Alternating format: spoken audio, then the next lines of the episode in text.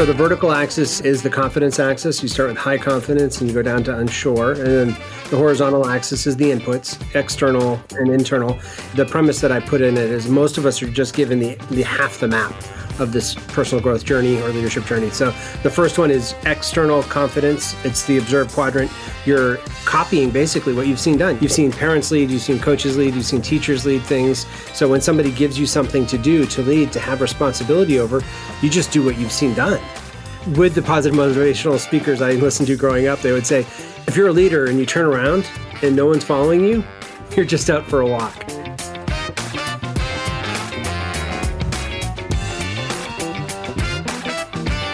Hi, friends. Welcome to the Sales Enablement Podcast. I'm your host, Andy Paul. That was Mark A. Pitman. Mark's the CEO of the Concord Leadership Group and author of an interesting book titled The Surprising Gift of Doubt Use Uncertainty to Become the Exceptional Leader You Are Meant to Be. And in today's conversation, Mark and I talk about the importance of developing and embracing your personal style I mean, this is critical for individual contributors in sales as well as sales leaders. So we dive into the choices that people have to make, whether to keep seeking for help outside yourself, you know, listening to somebody else's system to try to solve your problems, or to finally discover what will work for you. And Mark and I dig into why you should make the choice to write the rules for yourself and determine your own way of measuring your success in sales. Now, I talk about this a lot for sellers because you need to develop your own way of selling course, you'll have many influences on you mentors, coaches, customers, books, and so on. But experiment and find the one thing that is authentic to you and that enables you to become the best version of yourself. Use what others model and teach and what you know to be true about yourself to sell. Lots of interesting perspectives on personal growth today. Make sure you stick around and check it out. Now, before we get to Mark, I want to remind you to subscribe to this podcast wherever you listen to it and if you subscribe, we'd certainly appreciate it. If you could also give us your feedback about how we're doing with a review, we'd really appreciate it. So thank you. All right, let's jump into it. Mark, welcome to the show. So honored to be here. Thanks, Andy. Well, pleasure to have you here. Uh, you're joining us from where today? Greenville, South Carolina. Greenville, South Carolina. I have a friend that owns here? a company owns a family baking company not too far from there. Uh, ever heard of Caroline's Cakes? No, but now I'm really intrigued. All right, we'll talk after the show. Uh, okay, great. you can order a mail order. They are classic South Carolina seven layer caramel cakes, and they are so good. Uh, oh yes, they they supported at a conference I spoke at here. Yes, okay. those are delicious. Oh my goodness. Yeah, yeah. So good friend to have. Yeah, well, you know, here's this is, this is an ad for you, chick, uh, my friend. Uh, everybody listens if you want a fabulous dessert. Speaking of South Carolina, Caroline's cakes, get them shipped across the country. Um, guaranteed to put on some weight, but they're well worth it. Yes. Add to your COVID nineteen. yeah, yeah. Add to your COVID nineteen. Exactly. Still working my COVID nineteen off, by the way. Um, oh gosh, yeah. So, well, welcome little little digression there on cakes made me hungry, but um, yeah. we're going to be talking about your book today. Book called "The Surprising Gift of Doubt: Using Uncertainty to Become the Exceptional Leader You're Meant to Be." And yeah, the theme of the book really resonated with me, and I, I, I think will for a lot of people, which is that it's about the importance of developing your own personal style and in order to sort of, as you said, to your own unique way of operating in the world.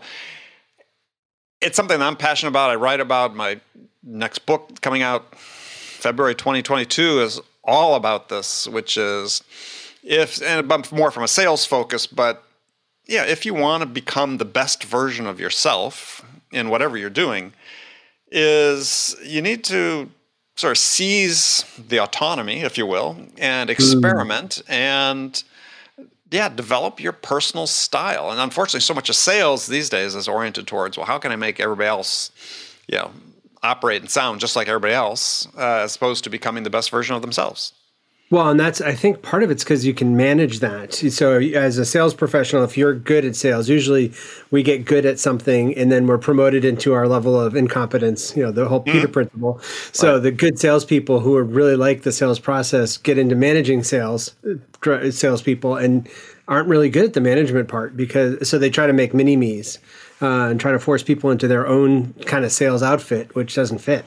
Yeah, well, it's sort of supported these days by the fact that now we have so much technology that we're able to really have more insight and transparency into the selling process, and we can sort of say, oh, well, we can pick out the unique things that Jennifer does, who's our number one salesperson now. We're going to coach everybody in these specific things to be just like Jennifer, as opposed to saying, let's, yeah, what Jennifer does is interesting. This could work for you once you experiment with that and maybe put your own spin on it and then, you know, integrate that into your style as opposed to this is what you need to be doing.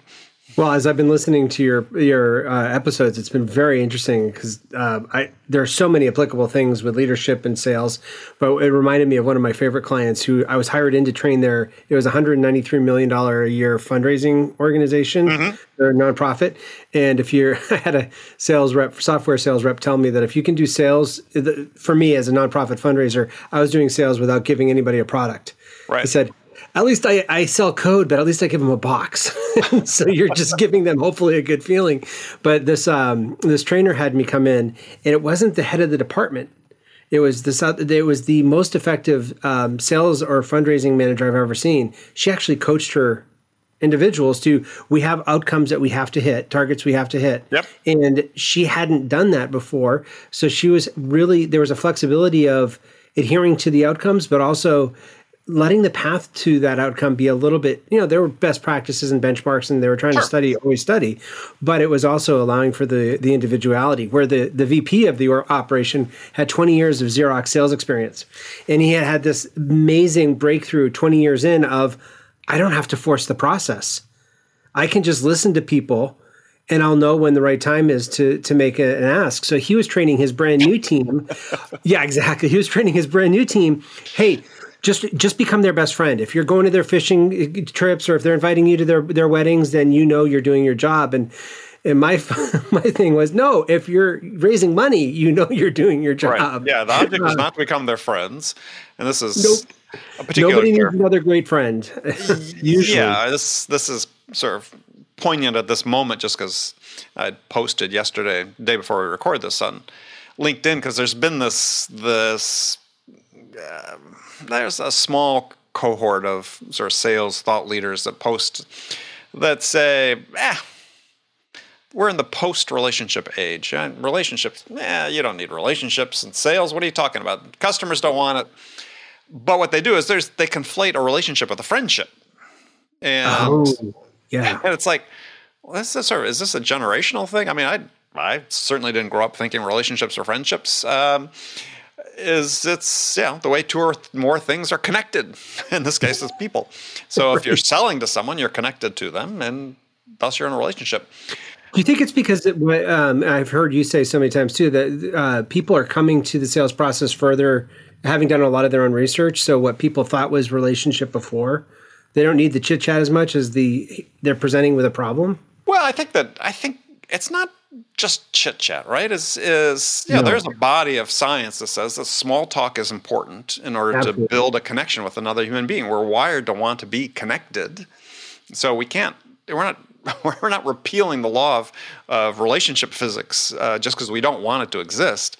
Is yeah, but people you don't want to spend an inordinate amount of time and do it, but you don't have to in order to to build that connection with someone. Um, so I think regardless of where people are coming in to the where sellers are engaging, whatever point in the buying process sellers are engaging, you still have to build a level of trust with someone. And so the door to trust starts with this human connection.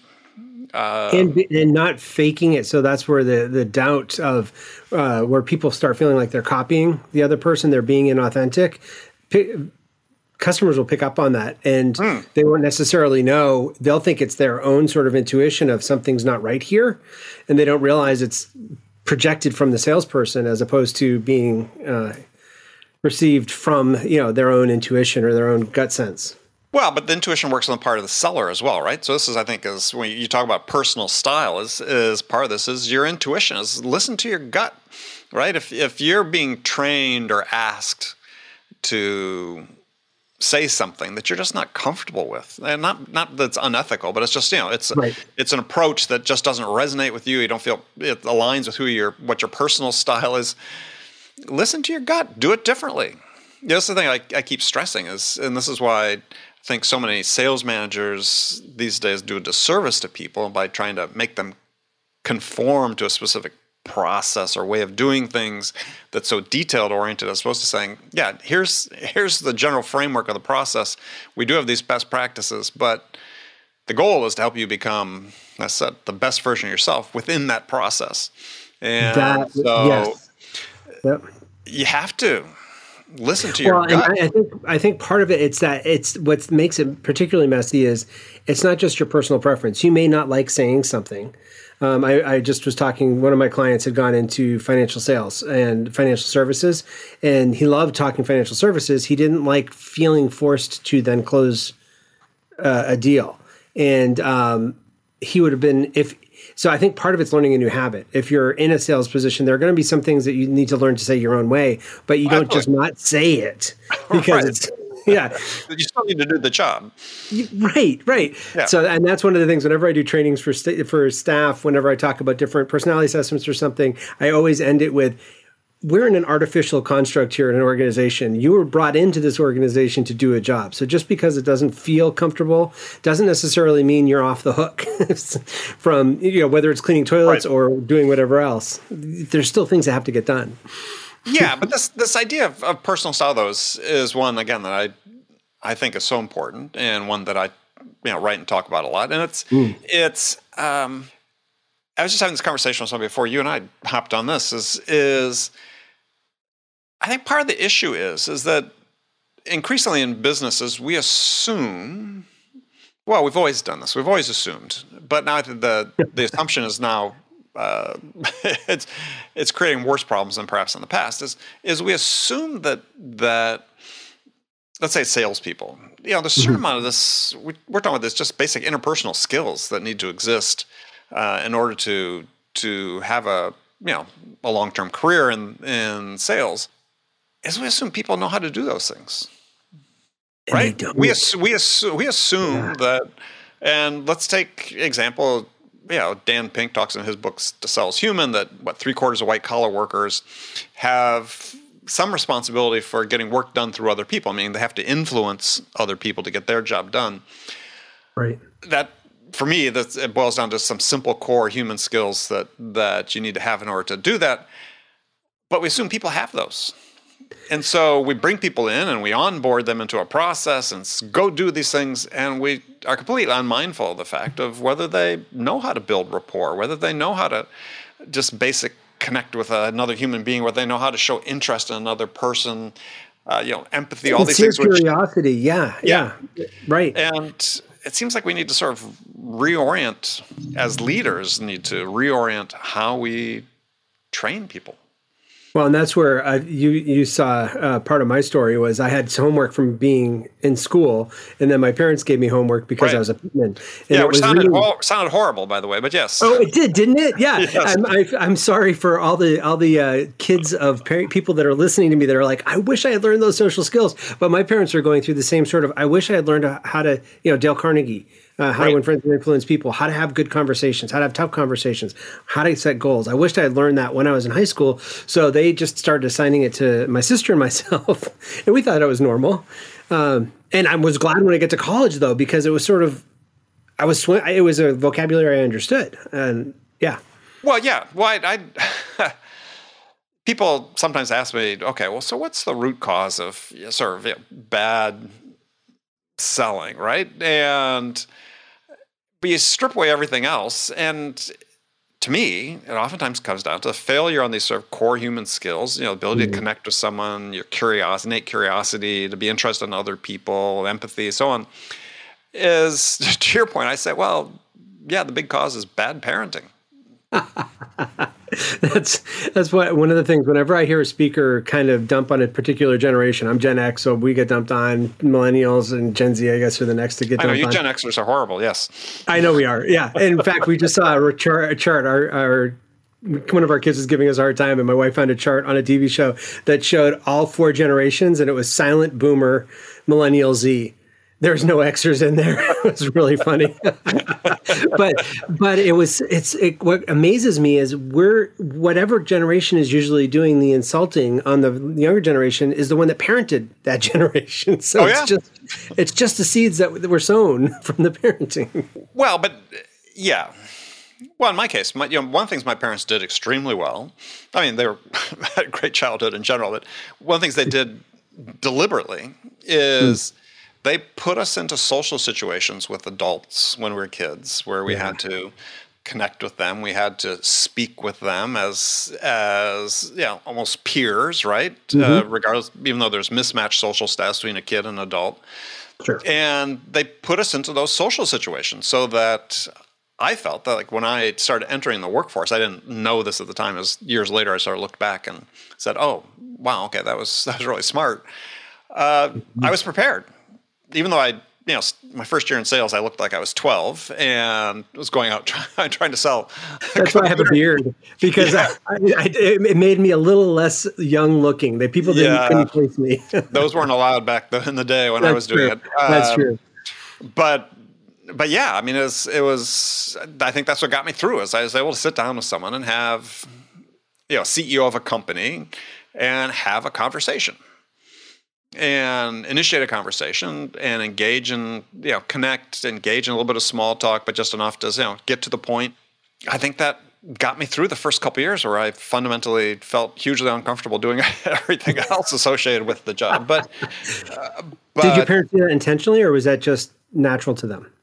I think it was intentional, right? I mean, I think we used to think what they were doing was showing us off when we were kids, right? Because you know wow, they're they're smart. They they engage well with the. At one point, I was doing that, and I got my kids. I said, "Okay, listen, I just realized what I did to you. I, they were really young. I said." I'm treating you like a trained seal. So the next time I do that to you, you have every right to start waving, clapping your arms, and going or or or, because I need to be called out on that. That's not right. fair. but in retrospect, uh, yeah, there was obviously some showing off, but but it was mostly just I think it was they were teaching us a life skill. And, well, the reason I asked is that when we found out we were pregnant, my wife and I, uh, with our first now 21 year old, um, he we started interviewing. I guess it's a Franklin Covey you know habit too. Began with the end in mind. We looked at all the kids. We were living in a boarding school campus, and we looked at all the kids we enjoyed, um, and then we decided to interview their parents. What you know? What rituals did you have? What books did you read? Right. And part of it was the pressure of my own having uh, been assigned other texts. So right. I remember asking one couple, what? So what books did you read? And they looked at each other like it was the most foreign thing. Uh, and then they, after a long pause, they looked back at us relieved. They said, "Oh, Tolkien, Lord of the Rings was really good." Uh, Chronicles, the Chronicles of Narnia, we really enjoyed, which was not. I mean, everybody else was parenting this and fun, right. you, know, you know, goal setting that. So it was right. really relieving. But it was, I think, one of the things we noticed was the kids that we liked also had been around uh, different generations, were able to talk with the generations instead of just talking with their cohort. Right. So. Well, I think it's it's again back to this idea. We're assuming that that you know Gen Zs and millennials coming into the workforce have these skills is is and this is not a criticism by stretch of imagination, but all. the technology no. is that that they're messaging. They're not having conversations, and as much as we did, right? Yeah. They're not spending hours on the phone like we were doing when we were kids. And get off the phone. I mean, it's probably been 30 years since any kids ever heard a parent say that, right? Yeah. Um, we were just joking uh, this week with a friend of mine. I said, Did you ever have that one phone in the middle of the house with the super long cord that got really kinked up because it was stretched too much? And he, he got it too. But yeah, now. Yeah. Well, we, we had that when I was growing up, but yeah.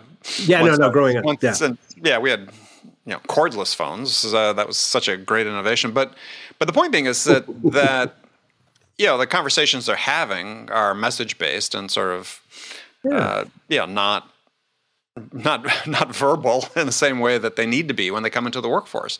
So again, why do we assume in terms of helping these people develop a personal style, why do we assume that they even have the the basic skills, right? And so we hire these. And again, I, I, I, know that you're saying this, but I want to make sure that people hear this is not an insult at all. This is you're. I mean, you're just stating something that is. Well, it's it's a shortcoming that we have as organizations and as as corporations. Yes. Is yes. is yeah, instead of dumping on other generations, let's let's enable them. Let's give them the tools. Let's not assume because the world has changed dramatically um, in terms of the way they communicate and the relationships they build when they're growing up. And we're asking them to do something completely different that they have no experience doing on multiple dimensions when we bring them into sales yeah. as as newbies. Yep. That's really good. That's why I find that I don't I don't know if you found this to be I, well I actually do because I've listened to you and read your stuff. But um, the personality assessments and all part of what I love about them is, is if they're not used to constrict or to um, uh, get people. They're not used to get out people off the hook or to limit their potential, but they give if they're used well, they can be a common language of seeing. Oh, the other people see the world differently than me. So some, you know, when you're training a new person, they might not realize that other people aren't all facts driven. Mm-hmm. They want some they want to talk about their kids or they don't want to talk about their kids and it doesn't mean they're not interested in you. They just are they're calling you or talking to you to get an, some a task completed. And so let's complete the task with them.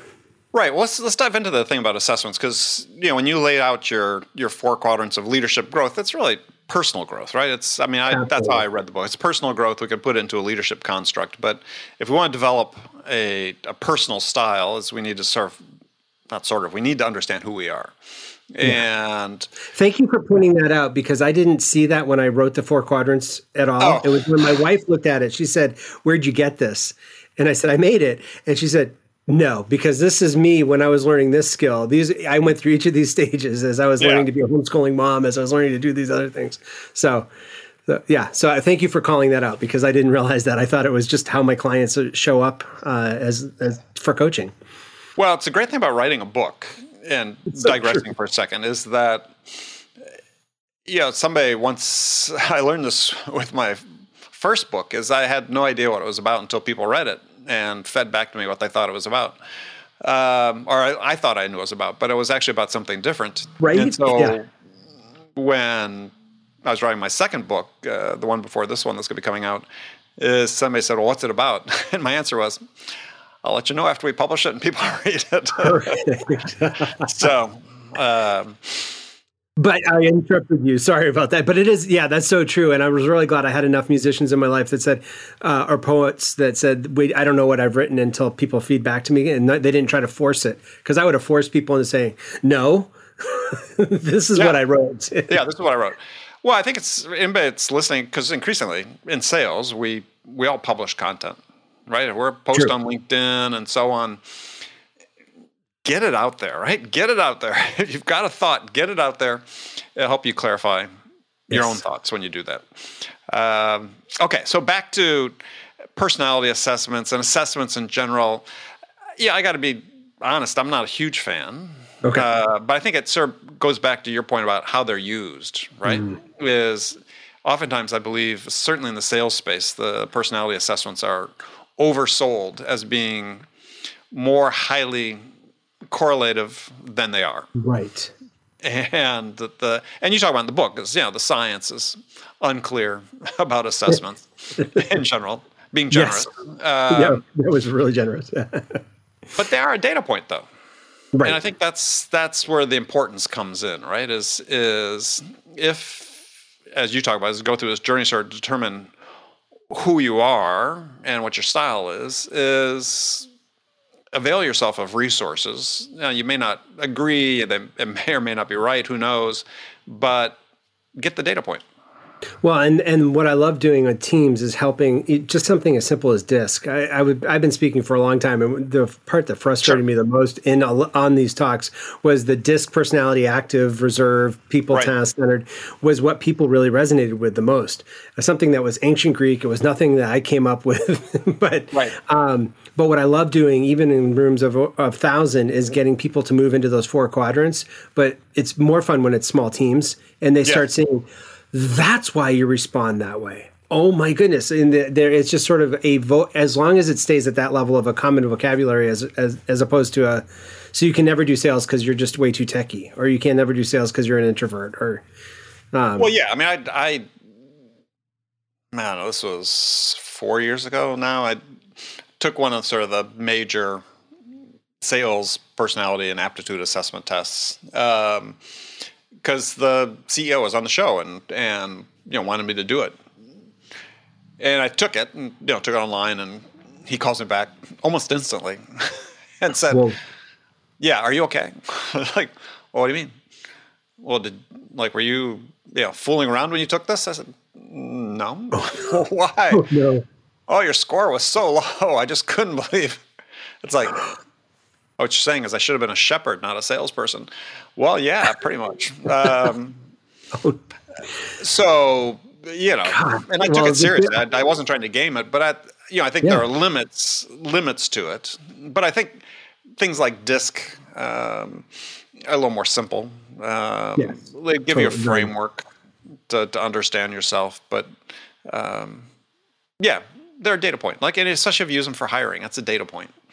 Uh, right. I, just, I resist the ones that you know make the claim oh this person doesn't have the sales gene right there's and it's like How do you I know? didn't realize that was in our in our structure. Wow. Oh yeah. no, yeah, it's in there somewhere. Yeah, in the in the double helix. Um, right. That's why I always so, did debate because I was a salesperson. yeah. well, let's go through your four quadrants though, because you lay it out. It's a fairly easy construct for people to understand. Mm-hmm. I think this idea of I said I'm passionate about is developing your personal style. It uh, yeah, it sort of talks about how you evolve through these quadrants to develop that. So, four quadrants, one through four, you can sort of imagine this you know, quadrant on the board. So, take us through from one to four. So the vertical axis uh, is the confidence axis. You start with high confidence and you go down to unsure, and then mm-hmm. the horizontal axis is the inputs, external mm-hmm. ver- and internal. And my the premise that I put in it is most of us are just given the the half the map of this personal growth journey or leadership journey. So the first one is uh, external confidence. You're you're it's the observed quadrant. You're copying basically what you've seen done. You've seen other people for in the, in the construct or the way I, I share it. You've seen parents lead, you've seen coaches lead, you've seen teachers lead things. So when somebody gives you something to do, to lead, to have responsibility over, you just do what you've seen done. Mm-hmm. Um, and with the positive motivational speakers I listened to growing up, they would say, if um, if you're a leader and you turn around and no one's following you, you're just out for a walk. And that sounds like Earl Nightingale. It does, doesn't it? So yeah. it may have been. So that kind of thing just kind of uh, hits your confidence, and you slide down into quadrant two, which is where you start exploring. And it's not the exploring that we'll talk about after. It's more the exploring of what's wrong with me. This isn't working. Something's defi- There's a deficit, and I need to fi- fix the deficit. And it's the the report card. It's the you know it's the you got an 85. Where's the other 15 percent? So. Right. Yeah, so so that you're. It looks like you're going to say, but also as you talk about in the book, though, is when you get to this stage where in quadrant one you're copying, and quadrant two you want somebody to come in and fix it for you. Exactly. Yeah. So you go to the the guru or the webinar or whatever it is to try to get it fixed, and it, the doubt keeps growing because you keep seeing that all of the different systems that are supposed to be totally perfect don't fit necessarily for you. Well, and I this really resonated with me because yeah, someone, an entrepreneur, had my own business in the last ten years. Really gotten into digital marketing, and and you know, I think about yeah, all the money I spent uh, you know, as not alone on you know these digital marketing systems that yep. yeah, at heart it was because yeah, I had doubts about my own intuition, you know, the reliability of my own intuition about how to do these things, and invariably, in all cases, I sort of came back to taking learnings, but coming up with my own plan. Well, and that's the gift of doubt. Um, is, right. is exactly. If you can move from asking the question, "What's wrong with me?" to "What if I were exactly right for this position?" Right how would I approach it? And so then you can get the gleanings. Like for me, it was I, I, I, share it's getting things done. David Allen's got an amazing system for time management that people seem to, yep. to it's almost a cult following for the people that love it. He's been I, on the show. Yes, he's great. I, I didn't. I don't do the follow up well. I don't do the, the the following reviewing. I love making the list. I love putting stuff on a list I've already done right. so I can cross it off. But to actually then review all those different files and folders and pages did not work for me. But right. And so in quadrant two, the Explorer quadrant, you're you beat yourself up because you're falling short again. But the gift of doubt, if it's inviting you into the in, looking internally to the other half of the map, that's where you can start saying, "Oh, I gleaned this from David Allen, and mm-hmm. I am so glad I gleaned the task list project and what's the next step because I can just come right up to speed quickly when I'm on that project. I know the next step." Um, and that's where you start piecing together things in quadrant three. And as you start doing that in the analyze quadrant, you regain your confidence to quadrant four, which is I call the focus quadrant. I, I hesitated on that because um, it, it's not nirvana. we're right. still on a planet working with people, and we're a person. So it's not that we're we've got it all figured out. No. Uh, but it, you have you know where the map you know where to kind of put your feet where to lean when you have problems right. that you're facing yeah so i mean i said I think there's a great construct for people, and I enjoyed reading this. Is you know, quadrant one, okay, we're sort of copying other people. Quadrant two, we want somebody to come in and fix it. We still have the doubt. Quadrant three, yeah, we start listening, as you talk. We start listening to our hunches and our intuition because we should, right? and there's a reason. Intuition is there's a, it's very powerful, and this is where we start figuring out what works for us. So if you're thinking about your journey as a seller, mm. is you know yeah, you're getting trained in quadrant one, or you're learning, you're coming into a new company, learning something new. Yeah, you're going to look and see what you can grab from other people. Yeah, quadrant or yeah, quadrant one, quadrant two. Yeah, yeah, you may want some training. You want to read a book. Hey, tell me what to do. Quadrant three, then you start thinking, oh, yeah, those aren't really working the way they should. What's missing here? And that missing piece is you, right? The missing piece is you putting yourself nice. here and not just you know allocating this responsibility to someone else.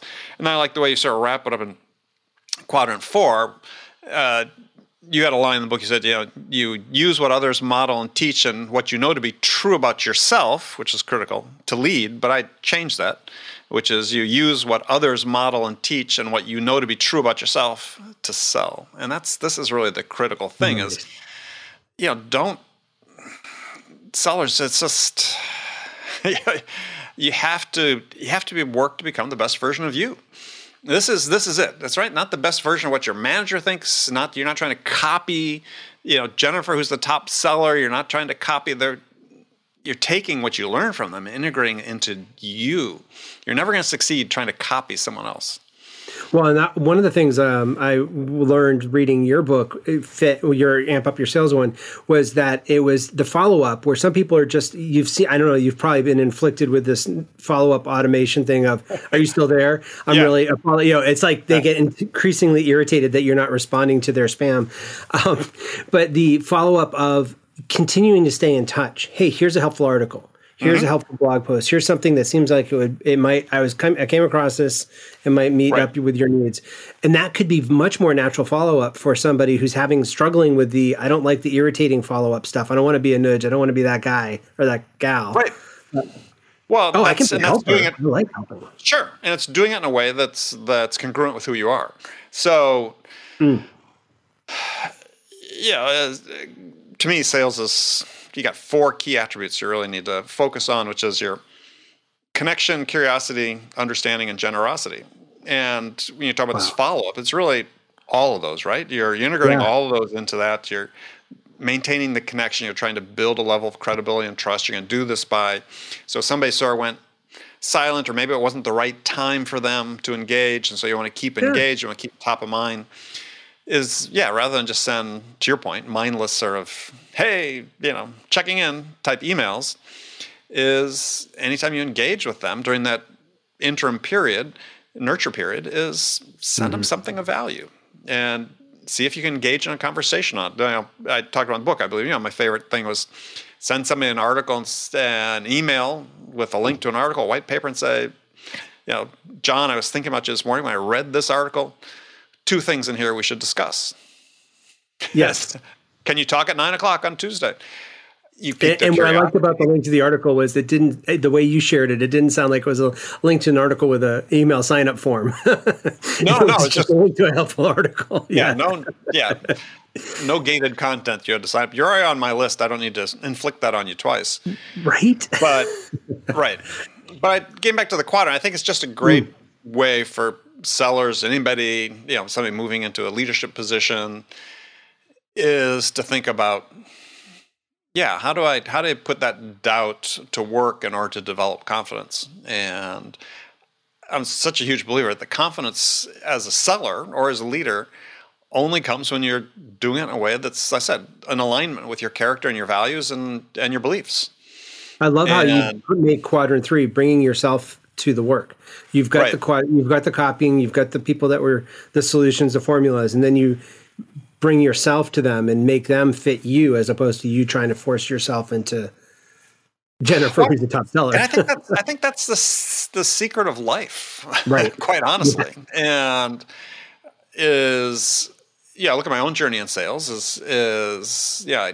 From day one, sales training, big company, basically horrified by it, thinking I can't be this person. I can't act this way. Uh, some people naturally could be salesy. I'm just I'm not a salesy type, and but I was thought I could still do a good job. But I knew I'd have to forge my own path, right? Mm. And and I think this is what's really incumbent upon people that that want to have a career in any discipline. Is yeah, there are there are guardrails. You know, there are you know best practices. There are processes you sort of have to adhere to. But within that process, you need to find you and and bring you to the game because it's when you bring you is when your odds of success and developing the confidence go much higher. Well, and that's why I think the gift of sales is that that it's um, fine tuned to help you get freed of all the stuff that really binds you, because yeah. you're putting yourself out there every day, um, and you're facing rejection and you're getting scrutinized, and so there's it's a uh, yeah.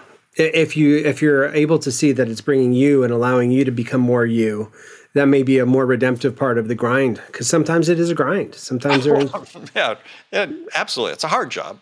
Yeah, and it's I'm not, still 25 years into this. I get call reluctance, which blows my mind because I do call training, sure. but you know that's why I batch them into five or 10 or 15 because it, the momentum for the first two it takes a lot to get going. Yep. You know, yep. All no, the basics, but yeah, I think it's true of everybody, right? It's it's and that's why you do that discipline of yeah blocking it together and and building up. But it's it's uh, yeah. I was, I was thinking too about sort of related to this about bringing yourself to it as as you talk about writing the history of the future, which I thought in terms mm. of goal setting was something people need to really think about, right? Because I think it's it's a really important important thing is is you know if you're a seller uh, or you're a new sales manager or even you've been at it for a while is I call it term it different. I said, you know, what's your vision of success? Right. So what's what's your personal vision of success look like? Uh, you know, in a three-year term or a six-year or ten-year, but just write it down. You know, understand where it is today and see what that gap is between where you want to be and where you are, and then you can identify what the challenges are that are preventing you from getting where you want to go and and address them and and in your life too in the context sure. of bringing yourself to it. I remember doing that in my 20s because of my weird upbringing. I did it in my 20s i wrote my sure. yeah i wrote my eulogy. And um and i realized I want my kids to know that I love them, but my going off to the office to provide for them doesn't communicate love in a way that they necessarily understand. And mm-hmm. I, I, was very because of my weird upbringing too. I was ne- very clear on not. I never wanted to say I have to go to work. I always wanted to say I get to go to work. Uh, because I could choose to work somewhere else. If it were a place I didn't want to be, I could choose to work somewhere else. So I tried oh, to be very interesting, yeah, and very uh, helping my kids realize work is part of what we do as human beings on the planet. Um, so, uh, but I realized that my going away doesn't necessarily communicate love to them so i had to choose other ways but it was because i wrote it out that i was realizing oh here's a here's a possible gap so mm-hmm. what are things i can be doing um, and uh, jury's out. You know the oldest is 21 youngest is 16 so we'll find out in about 20 years how well give yourself more than 20 give yourself 30 okay thank you. Yeah yeah yeah. I mean i like them all but i don't know if they're how, how infatuated with their parenting their upbringing they've been. Well yeah. That's an interesting question. You know, I, I, I tell my kids, I said, you know, you, you, you have the relationship with your parents that you want. And, and I think it's I think it's true. Not well, yeah, we don't talk about parenting too often, though. We've talked about more on the show than I think I have over 900 episodes. But uh, well, then in the vein of that, the thing you said earlier was I called my dad up, and at one point I said, "You were just making this up as you were going along, weren't you?" Oh shit, yeah, yeah. I really thought he was like I thought he had all the answers. I thought he knew what he was doing, and then about in my mid 40s, I realized, oh, I'm at where he was when he looked like he had it all together. He was just trying to figure this out too. Oh, he started yeah. laughing. He loved it. He's yeah, that's that's life, Marc. oh yeah, yeah. I think about the case of my parents is is yeah, I'm the youngest of four. Yeah, my dad was in World War II, uh, mm. navigator on a bomber in the in the Pacific, and comes home. I think in 46, 47 uh, 46, end of 46. 47, he's in grad school, married to my mom. Uh, 48, the first of four kids shows up. So he has four kids within seven years. Yeah, my my parents basically were four kids by 30, just starting the career. Wow. and and and my oldest brother had polio, so he was needed intensive medical care during during this period. Uh, I was the proverbial accident because I came after he, he, he unfortunately contracted polio. But yeah, they figured it out. Yes. Right? They figured it out. To your point, is they they figured it out. They they listened to their intuition. Uh, I don't know if I doubt if my parents were reading parenting books. I'm sure they didn't read Spock, Benjamin Spock. Um, but I'm sure their parents, you know, were full of wisdom. But yeah, they and this I think is is part about being yourself is you don't have to be fully formed to have mm. intuition about what it is you should be doing. And I think this is for sellers is such an important lesson is that yeah. you got to think, well, I have to have a certain amount of experience to sort of have the the right to express an opinion about you know how I should be doing things. And I just don't think that's the case. And well, I think that's where it's it's for people that aren't in the senior leadership that are thinking about this personal growth journey. Um, it's choosing where you can have the testing, the beta testing of what's your own style in right. whatever little sphere of influence you have. So it's I wouldn't do a fanfare, you know balloon drop and confetti of hey i'm going to do this new thing i'm going to trust my intuition but it's just you know baby stepping sort of trying to test out little things experimenting exactly and realizing well, I might be wrong. It's okay to be wrong too. Yeah, well, as, as, listeners know, I'm a huge fan of Ralph Waldo Emerson and and uh, the Transcendentalist and so on, that school of thought. But uh, yeah, famous quote from Ralph Waldo Emerson, which is, you know, all life is an experiment. The more experiments, the better. and it's exactly yeah. the approach you should be taking in life. That is, is so true. Yeah, I mean, you can read a book, but it's not the story. It's not your story they're talking about. So it's a story. So, and I think this is, again, I urge sellers, if you're newer in your career and you're trying to figure this whole thing out, experiment and then yeah, understand that your story is going to be different. So you have to find your story.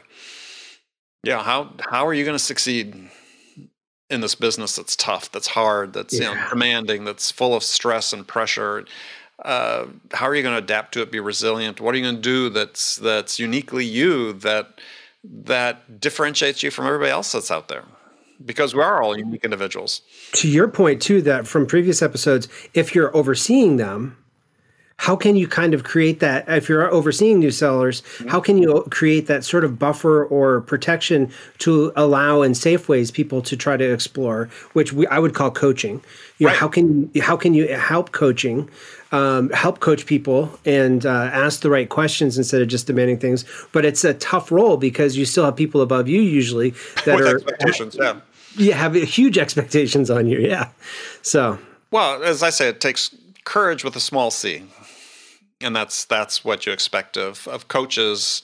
I believe is expectation with coaches is is yeah how do you provide some of that shelter how do you how do you push back on people that are pushing on you just as you expect your sellers to push back a little bit on you on the things you know I when I coach somebody I don't want them to accept everything I suggest or any recommendation I'd make no. or yeah. no I want them to take it in and go think about it and say well how can I integrate this into who I am uh, if someone's just saying yeah yeah yeah it's like yeah no you're not getting the point this is this is my perspective and if you just accept it that's dangerous yeah. yeah yeah so All right, Marc. Unfortunately, we're running out of time, but uh, and we we didn't even talk that much about your book, but it was a great conversation. this often happens on the show as we get going. But Marc's book, uh, which I enjoyed reading, The Surprising Gift of Doubt Use Uncertainty, Become the Exceptional Leader You're Meant to Be. We talked about the basic quadrant, four quadrant structure. I think for everybody that's really valuable. Uh, people want to connect with you. What's the best way to do that? Uh, I'm Marc A. Pitman on Twitter uh, and on LinkedIn. So Marc with a C, Pitman with one T. Those are probably and the the best ones. A. And the initial A, right? And so it looks like Mark Capitan on Twitter, but it's not. or concordleadershipgroup.com, Concord with a D. All right. Marc, it's been a pleasure. It's been a real pleasure. Thanks, Andy. All right, we'll do it again. Okay. Okay, friends, that's it for this episode. First of all, I want to thank you for taking the time to listen. I'm so grateful for your support of this show. And I want to thank my guest today, Marc A. Pitman, for sharing his insights with us. If you enjoyed this episode, please subscribe to this podcast, Sales Enablement with Andy Paul, on iTunes, Spotify, or wherever you listen to podcasts. And you can do all that on your phone in less than a minute as soon as this episode is over. So thank you for your help with that. And as always, thank you so much for investing your time with me today. Until next time, I'm your host, Andy Paul. Good selling, everyone.